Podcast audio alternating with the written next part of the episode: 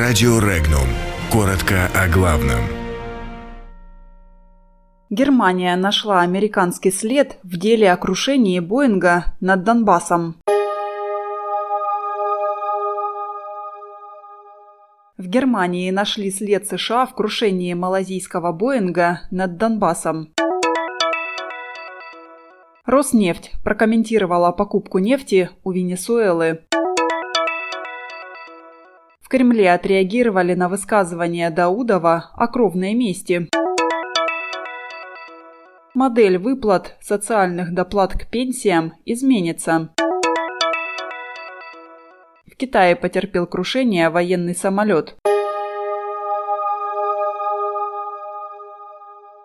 США могут быть причастны к крушению Боинга, который разбился в две тысячи четырнадцатом году под Донецком. Об этом заявил главный редактор немецкого журнала World Economy Александр Сосновский. По его словам, имеет отношение Вашингтон и к исчезновению такого же самолета в небе над Тихим океаном в марте две тысячи четырнадцатого года. В своих выводах политолог основывается на итогах переговоров канцлера Германии с главой оборонного ведомства страны, которые всплыли совсем недавно. Согласно источникам, Меркель якобы отказала в оказании военной помощи Украине в области Керчи. Эксперт полагает, что причина такого решения – участие украинских военных в провокациях совместно с США. Обвинения главы Госдепартамента США Майкла Помпео, высказанные в адрес российской компании «Роснефть» из-за сотрудничества с венесуэльскими партнерами, являются беспочвенными и отличаются предвзятостью, заявили в пресс-службе российского предприятия. Компания не занимается политикой, а осуществляет исключительно коммерческую деятельность. Проекты Роснефти реализуются в Венесуэле в соответствии с международным правом и рыночными договорами, заключенными задолго до введения Соединенными Штатами односторонних санкций.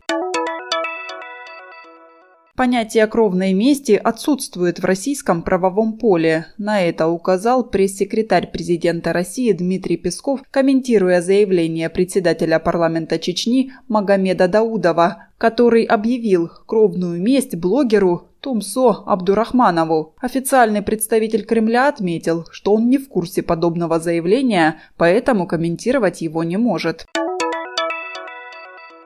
Законопроект о пересчете пенсий в России Госдума приняла в первом чтении. По предложению президента России Владимира Путина меняется существующая модель выплат. Сначала предлагается устанавливать социальную доплату в размере, необходимом для доведения материального обеспечения пенсионера до уровня прожиточного минимума пенсионера в регионе, а уже затем осуществлять индексацию пенсий и ежемесячных денежных выплат. Таким образом, материальное обеспечение неработающих пенсионеров в каждом году будет превышать уровень прожиточного минимума пенсионера на сумму индексации пенсий и ежемесячной денежной выплаты в текущем году.